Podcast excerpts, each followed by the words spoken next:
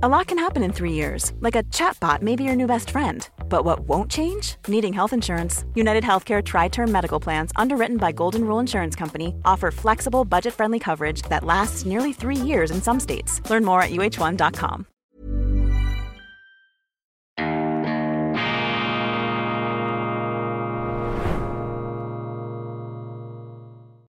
Grüezi miteinander, ganz herzlich willkommen und einen wunderschönen guten Morgen, meine sehr verehrten Damen und Herren, liebe Freunde, vor allem in Deutschland und in Österreich. Ich begrüße Sie mit nicht enden wollender Dankbarkeit zur internationalen Ausgabe von Weltwoche Daily, die andere Sicht, unabhängig, kritisch, gut gelaunt am Donnerstag, dem 6. Juli 2023. Freude herrscht, weil heute auch die neue gedruckte Weltwoche erscheint in der Schweiz und ich werde Ihnen dieses faszinierende Medienprodukt gleich vorstellen. Zuerst aber nur ein Satz zur Dankbarkeit. Schauen Sie die schweizerische Ausgabe an. Dort greife ich auf Johann Wolfgang von Goethe über die Dankbarkeit. Eine der ganz wichtigen Tugenden. Wer etwas leisten, wer etwas bewegen will, muss dankbar sein. Und es gibt überhaupt keinen Grund für Undankbarkeit,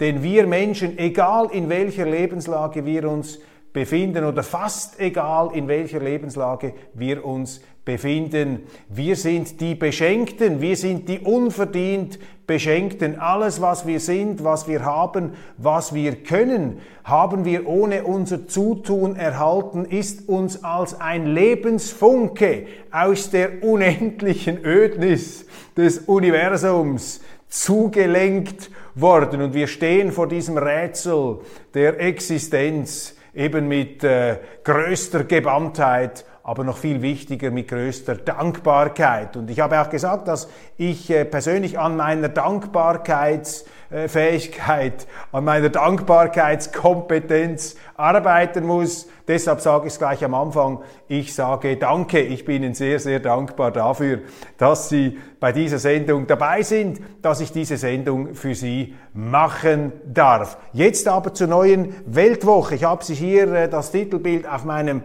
iPad, ein wunderschönes Gemäldebild und eine explosive Titelstory, eine Geschichte, die Sie so nicht lesen können in den deutschen Zeitungen, weil dort eben alles in die mehr oder weniger gleiche Richtung marschiert. Also die traditionellen Medien sind hier auf einem Einheitskurs, auf einem Senkbleipfad unterwegs und da habe ich ein ganz anderes journalistisches Verständnis. Ich glaube auch nicht, dass die Journalisten primär als dafür zuständig sind, Ihnen zu sagen, was wichtig und unwichtig ist. Das können Sie auch selber beurteilen. Aber wir müssen Ihnen, ich meine, das setzen wir voraus, dass wir nichts Unwichtiges bringen, aber wir müssen Ihnen doch vor allem Argumente und Themen und Zugangsweisen zur Verfügung stellen, die Ihren Horizont erweitern können, produktiv erweitern können, die Sie vielleicht auch über potenzielle Irrtümer und Vorurteile aufklären. Das Schlimmste ist, wenn der Journalismus nur noch das bestätigt, was gehört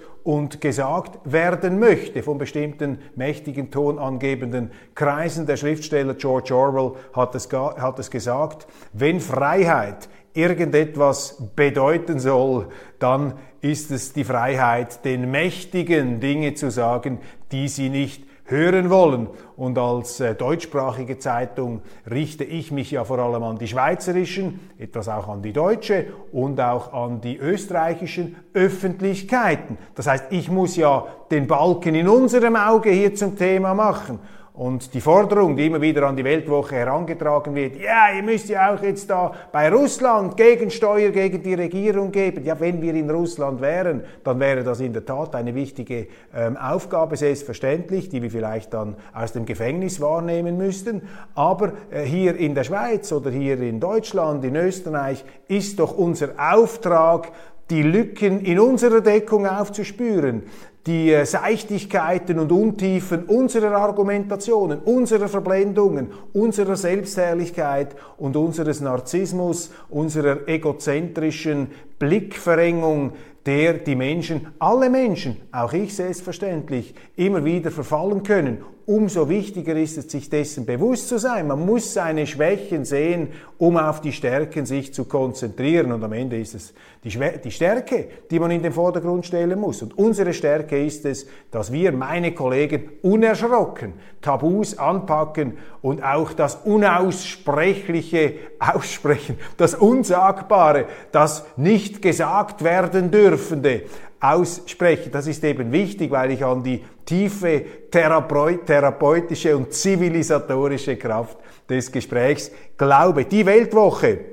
Vor uns liegt die Dunkelheit, ein wunderbares Gemälde eines ukrainischen Künstlers, die Titelgeschichte Professor John Mearsheimer mit seiner Standortbestimmung zum Ukraine-Krieg. Russland wird in der Ukraine einen hässlichen Sieg erringen, die Beziehungen zum Westen bleiben vergiftet. Mearsheimer, einer der ganz bedeutenden geopolitischen Analytiker und Professoren der Vereinigten Staaten, für mich ein Leuchtturm in dieser dunklen Zeit. Er entwirft sein Panorama, seinen Blick, seine Darlegung zum Stand der Dinge in der Ukraine, und er wagt auch einen Blick über die aktuellen Verhältnisse hinaus. Die wichtigsten Feststellungen: Die Ukraine wird nicht in der Lage sein, einen militärischen Sieg auf dem Schlachtfeld zu erringen. Je länger wir sie mit Waffen versorgen, die Ukraine ist gar kein souveräner Staat mehr, sondern absolut abhängig von den finanziellen und von den militärischen Lieferungen des Westens. Solange die weiterkämpfen, wird die Zerstörung weitergehen, natürlich auch auf russischer Seite, aber die Russen sind dermaßen überlegen, dass Mearsheimer keine Chance für einen militärischen Sieg der Ukrainer sieht, einfach nur die Entfesselung eines Zerstörungspotenzials mit dem Risiko sogar einer Weltkriegseventualität, die jetzt zwar nicht als sonderlich realistisch oder wahrscheinlich erachtet, aber eben als wahrscheinlich genug, um sich ernsthafte Sorgen darüber zu machen. Er sagt dann auch, dass die Beziehungen zwischen dem Westen und dem Osten vergiftet bleiben werden, was nicht gut ist. Mearsheimer gehört sicher insofern zu den Falken der Vereinigten Staaten, dass er die Herausforderung mit China hier etwas klirrender und drastischer sieht, als ich mir das vorstellen würde. Und vor diesem Hintergrund kommt er dann zum Schluss, dass eben diese Konfrontation mit Russland erst recht sinnlos ist. Frauen und Sex: Es ist weniger kompliziert, als Feministen meinen. Sylvie-Sophie Schindler. Träumen Sie weiter, Herr Glättli, warum die Grünen keinen Bundesratssitz erobern können. Frankreichs Kampf der Kulturen. In den deutschen Medien ist das ja das ganz große Tabu. Es darf nicht gesagt, es darf nicht geschrieben werden, dass diese bürgerkriegsähnlichen Zustände in Frankreich vor allem mit der entfesselten Migration, mit diesem Asyl- und Migrationschaos zu tun haben und dass eben ein Großteil der Krawallanten da aus islamischen oder arabischen Ländern stammen. Das darf einfach nicht gesagt werden, das blenden die Medien aus. Und wenn ich dann einen CDU-Politiker nehme, wie diesen Rupert Polenz, der immer noch in Deutschland in einem ZDF-Beirat, glaube ich, sitzt und der sagt, das seien Franzosen, die hier rebellieren und nicht Migranten, Ausländer, Zugewanderte, dann wird ihnen hier wirklich aktiv Sand in die Augen gestreut oder will man sie propagandistisch in die Irre führen. Und es ist natürlich ein Alarmzeichen, wenn solche Leute wichtige Funktionen bekleiden im öffentlich-rechtlichen Fernsehen. Oskar Lafontaine, der Grand Old Man der deutschen Linken, er beschäftigt sich mit dem Aufstieg der AfD und seinen Gründen. Das ist die neue Weltwoche und ich kann Sie nur bitten, ich kann Sie nur ersuchen, ich kann Ihnen nur empfehlen, die Weltwoche zu abonnieren. Wir haben viele attraktive Angebote. Sie können das Ganze auch als E-Paper haben. Sie können das auf unserer Online-App verbunden mit unseren täglichen Dienstleistungen zusammen bestellen. Gehen Sie einfach auf unsere App, abonnieren Sie die Weltwoche. Die Print-Weltwoche ist wunderschön, auch anzufassen, tolles Papier, Schweizer Papier übrigens. Wir sind da etwas von den Lieferengpässen der Weltmärkte verschont geblieben. Sehr hochwertig das Ganze und insofern nicht nur ein intellektueller Lesegenuss, sondern auch ein haptisches Vergnügen. Deutschland, wir haben es bereits angesprochen, Deutschland geht den Bach runter. Das hat mir ein für die Verwaltung in Spitzenposition arbeitender deutscher Staatsangestellter gesagt. Das ist ein Eindruck, den ich von verschiedener Seite immer wieder zu hören bekomme, von Unternehmern, von Bürgern, von Lesern, von Zuschauern. Deutschland gehe den Bach runter. Verzweiflung, Verzagtheit macht sich breit, unfassbar finden viele die Inkompetenz der Regierung, das Auftreten einzelner Regierungsmitglieder, und es verbreitet sich ein Unbehagen an der Bundesrepublik, ein Unbehagen über die Richtung. Man sieht, und ich meine, man sieht zu Recht, dass das, was politisch jetzt als Mainstream die Haupttendenz bestimmt, zumindest in Berlin, das geht in die falsche Richtung oder es geht gar an die Wand. Nichts funktioniere mehr, heißt es, höre ich. Zum Beispiel in der Migration, Asylchaos, keine Unterscheidung mehr zwischen legalen und illegalen Migranten. Leute, die abgewiesen sind, werden nicht zurückgeschafft. Die Schlepperindustrie blüht. Wir haben einen EU-Migrationspakt, einen Migrationskompromiss, der im Grunde Anreize schafft, immer noch mehr illegale Migranten hierher zu bringen, weil die EU sagt, wir müssen die Empfangsinfrastrukturen ausbauen, wir müssen die Flüchtlinge verteilen. Ja, das ist eine Einladung, meine Damen und Herren, an die Schlepperindustrie und an jene, die glauben, ihre Investition, 10.000 Franken, lohne sich, wenn man das diesen illegalen Schlepperbanden zahlt, damit sie einen nach Deutschland bringen zum Beispiel. Sie haben ein Chaos an allen Ecken und Enden in der Migration. Sie haben ein Energiechaos, Sie haben steigende Preise, Sie haben eine steigende Inflation, Sie haben das nicht im Griff. Der EU, die Einheitswährung, verbreitet auch nicht mehr Zuversicht und Sonnenschein und Wonne und Freude. Ganz im Gegenteil, man macht sich Sorgen über diese Politik der Gelddruckerei. Man hat ihnen jahrelang erzählt, das sei überhaupt kein Problem, es gebe keine Inflation. Jetzt ist das Gegenteil der Fall. Sie haben gehört, dass die deutsche Wirtschaft in die Rezession abrutscht, irgendwo am Schwanz da der Industriestaaten herumkrebst und herumkriecht, und bereits denkt man wehmütig an Kanzler Gerhard Schröder zurück, der den kranken Mann Europas zu Beginn der 2000er Jahre mit seiner Reformagenda, die ich übrigens immer unterstützt habe damals, als nicht natürlicher SPD-Wähler, ich kann sowieso nicht wählen in Deutschland, bin gar nicht wahlberechtigt, aber bin ja sicher eher auf der bürgerlichen Seite anzusiedeln, aber da große Verdienste, und man sehnt sich jetzt bezeichnenderweise da wieder zurück. Die Wirtschaft wird verschrottet, müssen Sie sich das einmal vorstellen. In Stuttgart, Porsche, Mercedes, das wird alles durch den Fleischwolf der Elektromobilität gedreht, in diese Stanz- und Bolzenmaschine, die die glorreichste Errungenschaft der deutschen Nachkriegsindustrie, nämlich den Verbrennungsmotor, in seiner Perfektion, in seiner Tempolimit befreiten, vollen Kraftentfaltung auf den deutschen Autobahnen hervorgebracht hat. Das wird jetzt alles in den Orkus geschmissen. Eine Reise ins Ungewisse. Das ist wie wenn eine Dorffeuerwehr ihre funktionierenden Fahrzeuge verschrottet, einstampft, ohne dass bereits neue zur Verfügung stehen. Planwirtschaft ohne Plan ist das Stichwort, das hier herumgeistert. Auch die Rente, ein Riesenproblem. Wo sind eigentlich die jungen Leute?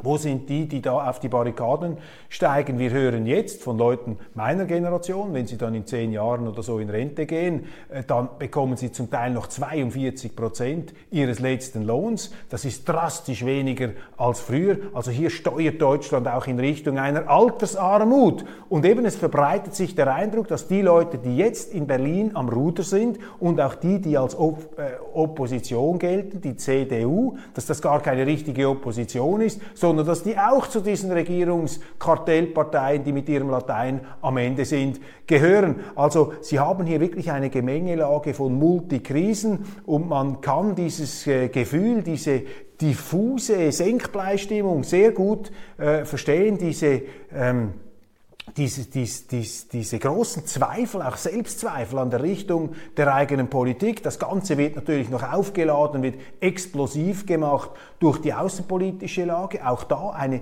Identitätskrise geradezu in der Bundesrepublik. Zu wem gehören wir? Sind wir da ein Vasallenstaat, ein Untertanengebiet der Vereinigten Staaten? Ist es sinnvoll, dermaßen an der Seite der Ukraine gegen Russland zu marschieren? Haben wir nicht viel eher ein Interesse, mit Russland einen Ausgleich zu finden? Und was ist mit China? Da drücken die Amerikaner auch schon, das machen sie aus ihrer Sicht, aber ist das auch die Sicht der Deutschen? Ist das die richtige Perspektive? Ist das der richtige Weg für Österreich, in Deutschland das Ganze noch viel schärfer. Also Deutschland ist irgendwo auch die Kampfzone einer einer Sinnkrise. Und dazu vielleicht als letzte Facette passt natürlich jetzt auch der Aufstieg einer AfD, einer Partei, die weithin im Mainstream verteufelt wird, die als unwählbar erklärt wird. All diese pädagogischen, verleumderischen Beschwörungen scheinen da nicht so zu verfangen. Die Deutschen, obwohl sie permanent gewarnt werden, strömen dieser AfD zu, zumindest in den Umfragen, und obwohl viele von Ihnen vermutlich auch denken, dass jetzt das Personal der AfD, obwohl es bei weitem vermutlich niemals so schlimm ist, wie das ihre Konkurrenz da darstellt, man muss ja irgendetwas sagen in der Politik, wenn du gar kein Argument mehr hast, dass also trotz all diesen verschiedenen Triggerwarnungen und Befürchtungen und Belehrungen die Deutschen hier verzweifelt über das alternative Angebot des Mainstreams, des Establishments, sich dieser noch jungen Partei zuwenden. Das ist die Situation in Deutschland, und was ich beobachte, ist eben hier ein Gefühl der Verzagtheit, ein Gefühl der Verzweiflung, und da möchte ich jetzt einhaken und möchte Ihnen sagen, um Himmels Willen, das dürfen Sie nicht zulassen. Sie dürfen doch nicht verzweifelt sein, Sie müssen dankbar bleiben, dass Sie Deutsche sind, dass Sie jetzt in dieser Situation eine Chance haben, historisch dieses Land in einer ganz wichtigen Situation zu prägen. Nach der Nachkriegszeit, nach dem Ende des Kalten Kriegs, kommt jetzt eine neue Phase. Und die Deutschen haben schon so viele Krisen gemeistert. Sie haben auch schon einige Krisen sich und der Welt eingebrockt. Aber sie haben sie auch immer wieder gelöst. Und mit Tolstoi gesprochen ist ja jede Katastrophe, auch bei der man selber im Cockpit saß, ist ja immer auch das Produkt anderer Kräfte. Und man darf auch die deutsche Geschichte nicht isoliert betrachten im 20. Jahrhundert und da aussondern als sozusagen teuflisch, diabolisches Eigengewächs und quasi.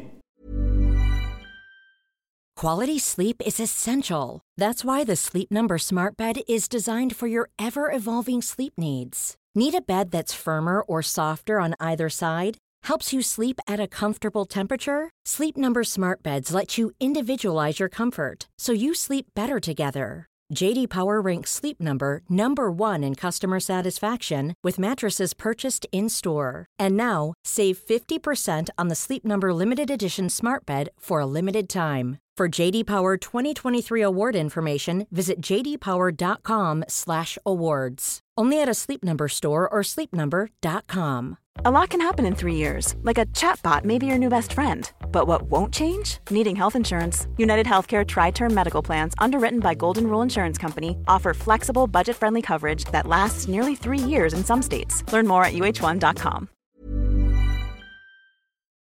Als eine Art schicksalshafte Enthüllung wesenshafter Abgründe in der deutschen Seele. So sehe ich das nicht.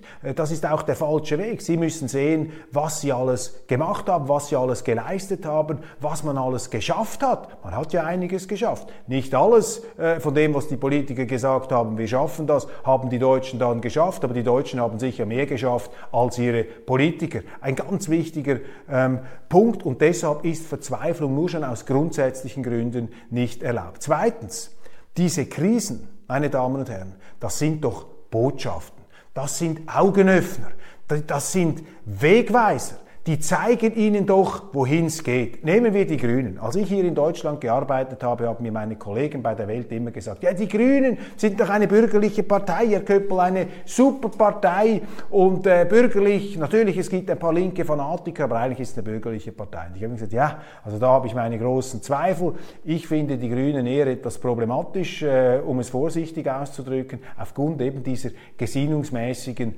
Raserei, die sie dann den Tag legen, diesen Weltbeglückungspathos. Und heute haben wir doch eine Situation, wo sich diese Grünen entzaubern vor aller Augen. Aber da muss man vielleicht auch mal durch als Land. Man muss diese Erfahrung machen, um zu sehen, dass eben dieses grüne Hoffnungsversprechen, dieser grüne Schimmer, dass da eben viel weniger grün als rot drinsteckt. Und deshalb muss man sich auch durch Irrtümer von solchen Irrtümern befreien. Die Grünen, nicht nur, dass ihre Politik nicht aufgeht mit der Verteuerung der Krise, mit der Energiewende, die ein Energieende ist. Die Grünen, das höre ich auch, sind auch inkompetent in der ganzen Führung des Staates. Da ist nichts zu sehen von einer grundprinziporientierten Politik, sondern das ist alles ausgerichtet darauf, die einzelnen Exponenten in den Medien gut aussehen zu lassen. Also denen schwimmen ja auch die Fälle davon, die sind überfordert. Diese Überforderung ist sichtbar, diese Überforderung ist auch nicht ein moralischer Skandal, den man den ganzen Tag den Grünen zum Vorwurf machen sollte. Aber es ist eben ein Fingerzeig für die Wähler, die diese Grünen auch in die Macht gehoben haben. Und das wird auf kurz oder lang zu einer Korrektur führen. Also, all diese Problemherde, ich will sie nicht verharmlosen, so schmerzhaft sie sind, es sind Impulse.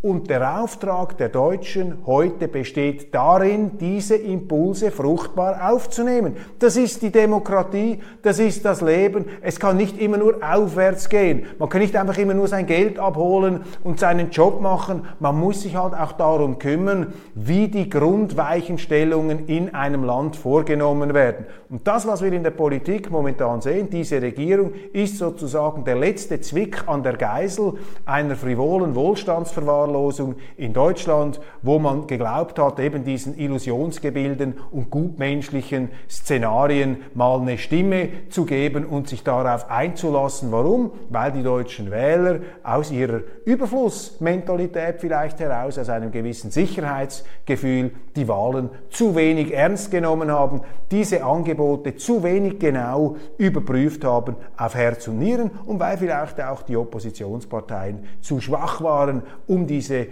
Schwachpunkte aufzudecken. Aber wir sind schon wieder bei Tolstoi. Sie sehen eben, dass Politiker auch nur Symptome ihrer Zeit sind. Sie können nicht eine Strömung bei den Menschen grundsätzlich umlenken, wenn die Deutschen mehrheitlich oder nach ihrem System mehrheitlich in die grüne Richtung wollen. Ja, dann gehen sie halt in die grüne Richtung, sind sie aber auch verantwortlich dafür, wenn sie dann an eine Wand prallen oder wenn sie irgendwo einen Unfall auf der Wegstrecke gibt. Aber das ist ja das Gute. Solange solche Krisen stattfinden können, solange man sie nicht einfach zuschüttet mit Geld, kann man sie eben auch korrigieren. Das ist mein grundsätzliches Statement hier am Anfang dieser Sendung. Und ich glaube, das ist einfach wichtig, weil ich spüre eine gewisse Demotivation bei vielen Deutschen. Ich spüre auch eine bestimmte Flammenwerfermentalität bei oppositionellen Kreisen, etwa bei der AfD, die man mit schonungsloser Brutalität auf dieses Establishment einprügelt. Das kann man ja machen aus dieser Sicht. Aber das ist für mich immer eine unvollständige Betrachtungsweise, weil sie natürlich auch dazu neigt, den Gegner demokratisch zu legitimieren. Also die AfD darf ja dann auch nicht das machen mit den Mächtigen, was die Mächtigen mit der AfD machen. Und als Journalist haben wir das Privileg, dass wir etwas außerhalb dieser Kampfarena stehen. Nein, man darf den Grünen und den Linken nicht zum Vorwurf machen, dass sie links und grün sind. Da muss man einfach die Augen aufmachen und muss früher merken, wohin die Reise geht. Also muss man sich eigentlich selber kritisieren und nicht diese Parteien, diese Exponenten, die im Grunde nur da sind, weil sie gewählt werden. Und dass sie gewählt werden, ist der Entscheid des deutschen Volkes. Man will eine Demokratie und das ist auch richtig so und da muss man auch innerhalb dieser demokratischen Toleranz und dieses demokratischen Respekts die Missstände benennen, aber sich nicht daran weiden und sich daran sozusagen geradezu zu ergötzen, sondern man muss einfach aufzeigen, warum man es besser macht und man muss das eben überzeugend tun. In diesem Zusammenhang für mich ein absoluter Leuchtturm, also wirklich brillant, Viktor Orbán, der ungarische Ministerpräsident. Er hat ein Interview gegeben, Paul Ronzheimer, dem Starjournalisten der Bild-Zeitung, jetzt auch für die Welt da als Interviewer tätig. Und Paul Ronzheimer ist ein brillanter Journalist des Moralismus. Er ist ein moralisch dauerempörter und besorgter. Er sieht natürlich auch überall Nazis. Putin ist für ihn ein absolut ausgemachter Kriegsverbrecher und Faschist. Und für ihn ist die Weltgeschichte einfach ein moralischer Hollywood-Film, in dem man nach altem Schwarz-Weiß-Muster, Dr. Strangelove, die Guten müssen die Bösen in Grund und Boden stampfen, es gibt keine Grautöne, es ist schwarz und weiß, gleißende Kontraste. Und mit dieser Position steht natürlich Paul Ronzheimer, den ich respektiere in dieser Art. Er verkörpert einfach diesen Typus des Journalismus. Das ist nicht mein Journalismus, aber er hat das volle Recht, diesen Journalismus zu pflegen. Und er verkörpert ihn sehr eloquent, sehr stark, sehr engagiert. Und er ist eine Herausforderung für jeden Gesprächspartner, außer vielleicht für die Ukrainer. Die haben in ihm einen Verbündeten, einen Bundesgenossen. Da kommt dann nur ein Gesäusel, keine kritische Frage. Der frühere ukrainische Staatspräsident Poroschenko hat ja einmal die Frage gestellt, ist Ronzheimer, der Bildjournalist, eigentlich noch Deutscher oder ist er schon Ukrainer? Diese Frage sollte den guten Paul vielleicht etwas besorgen. Aber dieses Interview ist interessant, weil sich eben Viktor Orbán von diesem Moralismus, von dieser Empörungsbewirtschaftung nicht hat aufs Glatteis lenken lassen, sondern sehr cool, sehr überlegt und wie ich auch meine, sehr rational auf diesen Moralismus, auf diese immer wieder in den Raum gestellten moralischen Herabsetzungen reagiert hat. Und vielleicht nur ein paar ganz wichtige Schlaglichter aus diesem Interview von Viktor Orbán, dem ungarischen Ministerpräsidenten. Übrigens auch stark, dass Ronzheimer mit ihm redet. Ich meine, das spricht auch für Ronzheimer. Es gibt dann viele dieser Moralisierer, die eben nicht mit der anderen Seite reden. Und da schätze ich den Paul enorm und eben auch in der Art, wie er es macht. Man muss ihn dann auch erst widerlegen können. Nicht ganz so einfach. Also, Orbán sagt, ich konzentriere mich auf den Frieden, deshalb schwelge ich da nicht in kriegerischen Szenarien, bezeichne ich auch Putin nicht als Kriegsverbrecher, das ist der falsche Zeitpunkt. Wenn man Kriegsverbrechen abklären will, dann muss man das nach dem Krieg tun, aber nicht jetzt, wenn man den Frieden will. Er macht auch nicht mit bei der Diagnose, Putin sei schwach, sei geschwächt durch Prigoschin.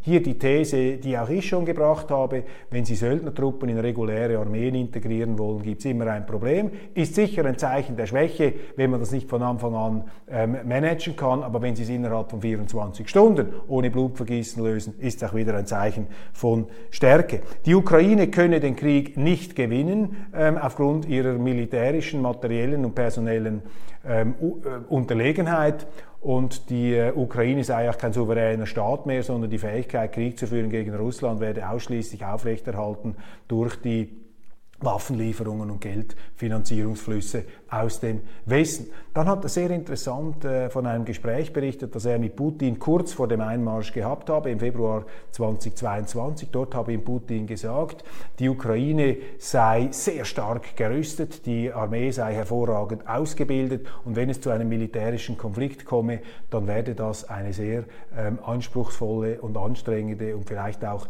langwierige Sache. Das ist eine bemerkenswerte Aussage, weil man dann vielleicht die ersten Maßnahmen dieses Einmarsches einer Neubeurteilung unterziehen könnte. Es heißt ja bei uns immer, Putin wollte von Anfang an die ganze Ukraine erobern, was eine völlig verrückte Behauptung ist, weil mit 190.000 Soldaten können Sie kein 40-Millionen-Land erobern. Das ist völlig unmöglich, da müssen Sie mit ganz anderen Armeen aufmarschieren. Die Wehrmacht ist mit über 1,5 Millionen Soldaten in Polen einmarschiert, 1939. Das ist also fast 10-mal mehr als das, was Putin da aufgeboten hat.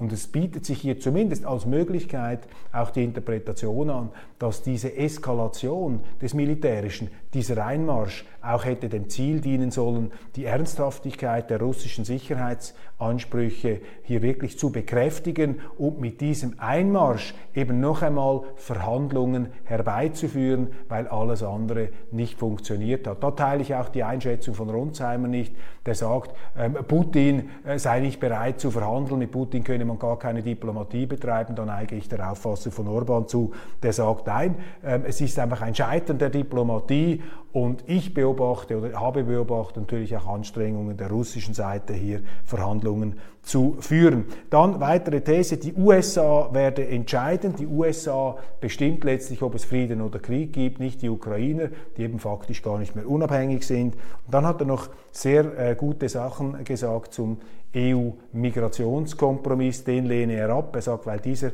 Migrationskompromiss eben eine Einladung an die Schlepperbanden ist, anstatt die Migranten zu stoppen, verspricht man ihnen, sie zu verteilen in Europa. Das sei eine Politik der offenen Türen, da habe sich überhaupt nichts geändert seit 2015. Orbán sagt, es sei intellektuell ganz einfach, eine Lösung zu formulieren.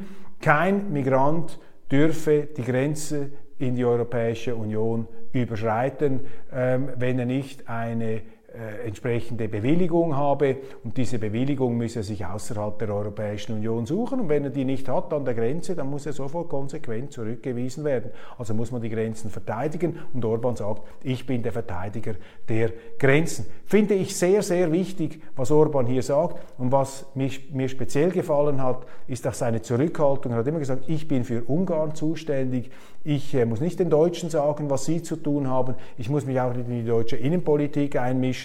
Ronzheimer wollte ihn da natürlich aufs Glatteis führen, was halten Sie von der AfD und so weiter. Das ist natürlich ein sehr gewiefter Boulevardjournalist, der hier die zündende Schlagzeile sucht, aber Orbán hat sehr diszipliniert seinen Auftrag hier umrissen und geschildert. Ist ein wirklich starkes Interview, das wir da haben lesen können von Paul Ronzheimer mit Viktor Orbán. Ich habe natürlich jetzt noch eine ganze Reihe von Nachrichten, die ich hier vorbringen könnte. Ich muss eine Auswahl machen, weil sonst die Zeit mir davon rennt. Vielleicht eine Meldung, die da sehr stark aufgewühlt hat. Ein 27-jähriger Asylbewerber aus Eritrea in Baden-Württemberg ist zu lebenslanger Freiheitsstrafe verurteilt worden. Der junge Mann erstach Ende 2022 in Süddeutschland eine 14-Jährige und verletzte ihre Freundin schwer. Die beiden waren Zufallsopfer. Der Täter kam aus Italien. Italien ist ein sicheres Land, und nach den Dublin-Regeln hätte er gar nicht in Deutschland sein dürfen. Der Mord ist also die Folge der unverantwortlichen gescheiterten EU-Flüchtlingspolitik, die die deutschen Behörden mittragen.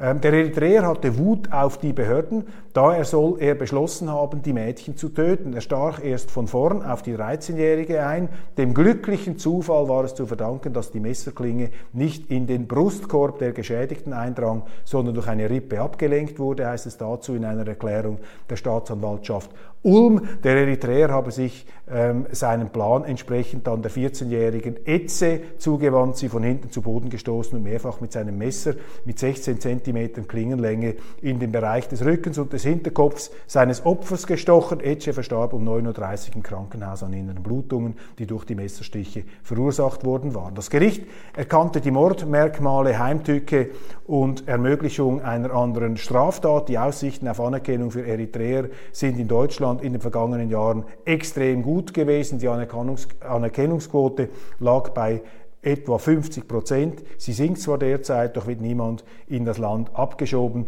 Zugleich sind Eritreer dreimal so häufig tatverdächtig bei Straftaten wie Deutsche. Und dann noch die deutsche Innenpolitik, die ein großes Thema ist in den Medien. Die AfD stellt in Thüringen erstmals einen Landrat und erlebt auch sonst einen bisher ungekannten Höhenflug im Bundesland. Hier findet ein eigentlicher Dammbruch statt, vielleicht sogar bundesweit. Die AfD in Thüringen kommt einer Umfrage des Mitteldeutschen Rundfunks, MDR, zufolge aktuell auf 34%. Das sind 9 Prozentpunkte mehr als bei der letzten Befragung vor rund einem Jahr. Laut dem Thüringen-Trend kommen die Parteien der aktuellen Koalition Linke, SPD und Grüne mit der FDP zusammen auf fast die gleiche Prozentzahl wie die AfD allein. Linke, SPD und Grüne, das sind die Thüringer Verhältnisse, nicht die FDP. Die Zufriedenheit mit der Landesregierung ist der Umfrage zufolge weiter gesunken. Aktuell sind demnach nur noch 37% der Befragten mit der Regierung zufrieden. Das sind 3 Prozentpunkte weniger als vor einem Jahr und den Angaben zufolge der schlechteste Wert, den Infratest DIMAP jemals für Rot-Grün ermittelt hat oder Rot-Rot-Grün. Gefragt nach einer künftigen Regierungskoalition sprachen sich 31% für ein Bündnis von AfD und CDU aus, 78% der AfD-Anhänger sind für eine solche Koalition und 13% der CDU-Anhänger. Jeweils 27% der Befragten wären für eine Neuauflage von Rot-Rot-Grün oder eine Koalition aus CDU, SPD und FDP, 26% befürworten ein Bündnis von Linke und CDU, 21% eine Koalition aus CDU, SPD und Grünen und schließlich 13% ein Viererbündnis CDU, SPD, Grüne, FDP. Warum sind diese Resultate so? Die AfD ist offenbar für viele die einzige glaubwürdige Opposition, weil es die CDU nicht ist. Diese schont ständig die Grünen als potenziellen Koalitionspartner und wirkt so wie ein Teil der Regierung. Und das sind ja auch die Töne, die wir aus dem CDU-Establishment gehört haben. Henrik Wüst zum Beispiel, da der Ministerpräsident, der da als neuer Shootingstar gefeiert wird, auch ein etwas Wischiwaschi-Politiker. Friedrich Merz, vielleicht von seinem inneren Kurs her schon auf dem richtigen Pfad, aber er scheint nicht so recht in der Lage zu sein, hier das Steuer wirklich herumzureißen. Er macht auch einen etwas empfindlichen Eindruck, manchmal etwas einen säuerlichen Eindruck, hoch auf dem Ross sitzend und thronend.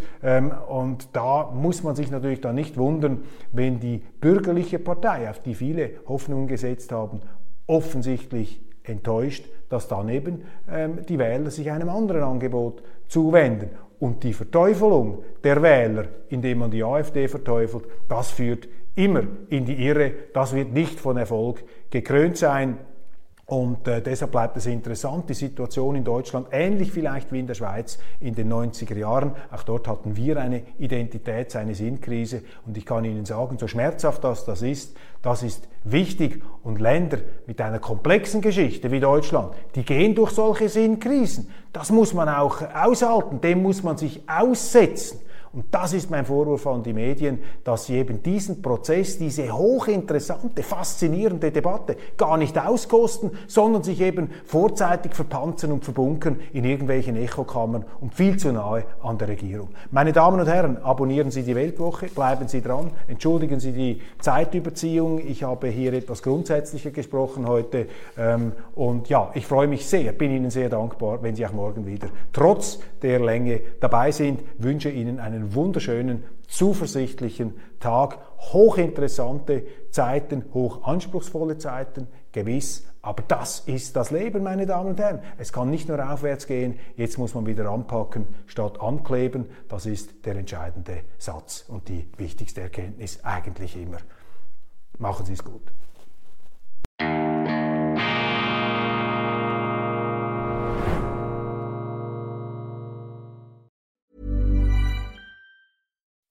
When you make decisions for your company, you look for the no-brainers. If you have a lot of mailing to do, Stamps.com is the ultimate no-brainer. Use the Stamps.com mobile app to mail everything you need to keep your business running with up to 89% off USPS and UPS. Make the same no-brainer decision as over 1 million other businesses with Stamps.com. Use code PROGRAM for a special offer. That's Stamps.com, code PROGRAM.